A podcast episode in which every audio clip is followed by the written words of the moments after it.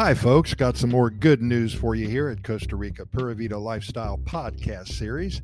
Well, it seems like Starlink, owned by billionaire Elon Musk, well, they look set to provide satellite internet services to more than half a dozen countries across Latin America. The SpaceX subsidiary recently obtained permission from telecom regulators in Colombia and Peru to offer the service.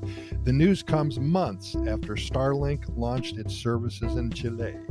Reports suggest that Musk's firm will expand the services to Peru, Ecuador, Argentina, Paraguay, and Panama by the end of this year, and Bolivia, Guatemala, and Costa Rica by 2023. Established in 2019, Starlink has a fleet of more than 3,000 low Earth orbit, which is uh, actually called LEO satellites, far more than most of its rivals, such as Viasat and HughesNet. In addition, the low Earth orbit satellites increase internet speed. Musk's firm can provide an average download speed of 142 Mbps compared to 10.6 by HughesNet and 16.3 offered by Viasat. In Chile, Starlink has been able to provide an average download speed of up to 119 Mbps. Quite an improvement. Costa Rica is no stranger to technology, and most populated areas have access to either cable or DSL high speed internet. RACSA's Wi Fi service is available free of charge at select locations throughout the country.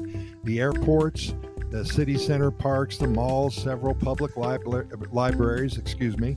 Many tourist friendly towns have high speed internet as well. In rural areas, dial up modems, the ISDN, and 3G cellular service are the connection methods of choice. Until recently, ICE, the government electric and telecommunications monopoly, controlled all internet services. And then in 2008, I guess that's not too recently, but about 14 years ago, ratification of the Central American Free Trade Agreement required a lift on ICE's monopoly, and international service providers are in the process of joining the Costa Rican market. Well, I will say in 2022, they have joined the Costa Rican market, and you have a lot of choices.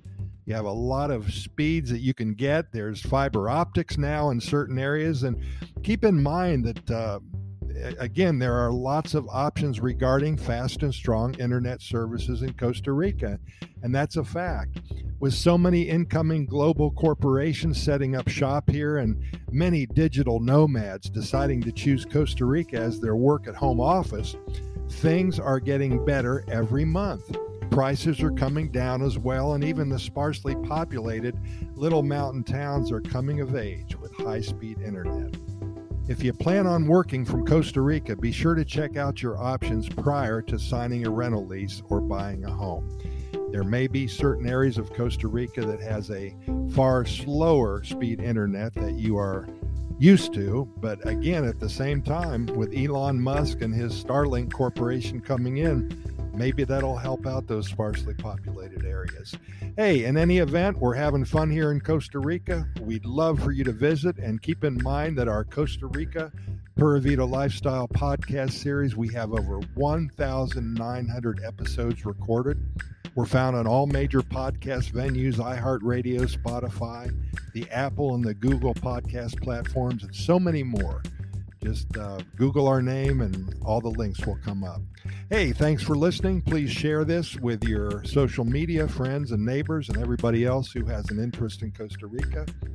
And uh, be sure to go to our websites, Costa Rica Immigration and Moving Experts.com and Costa Rica Good News Report.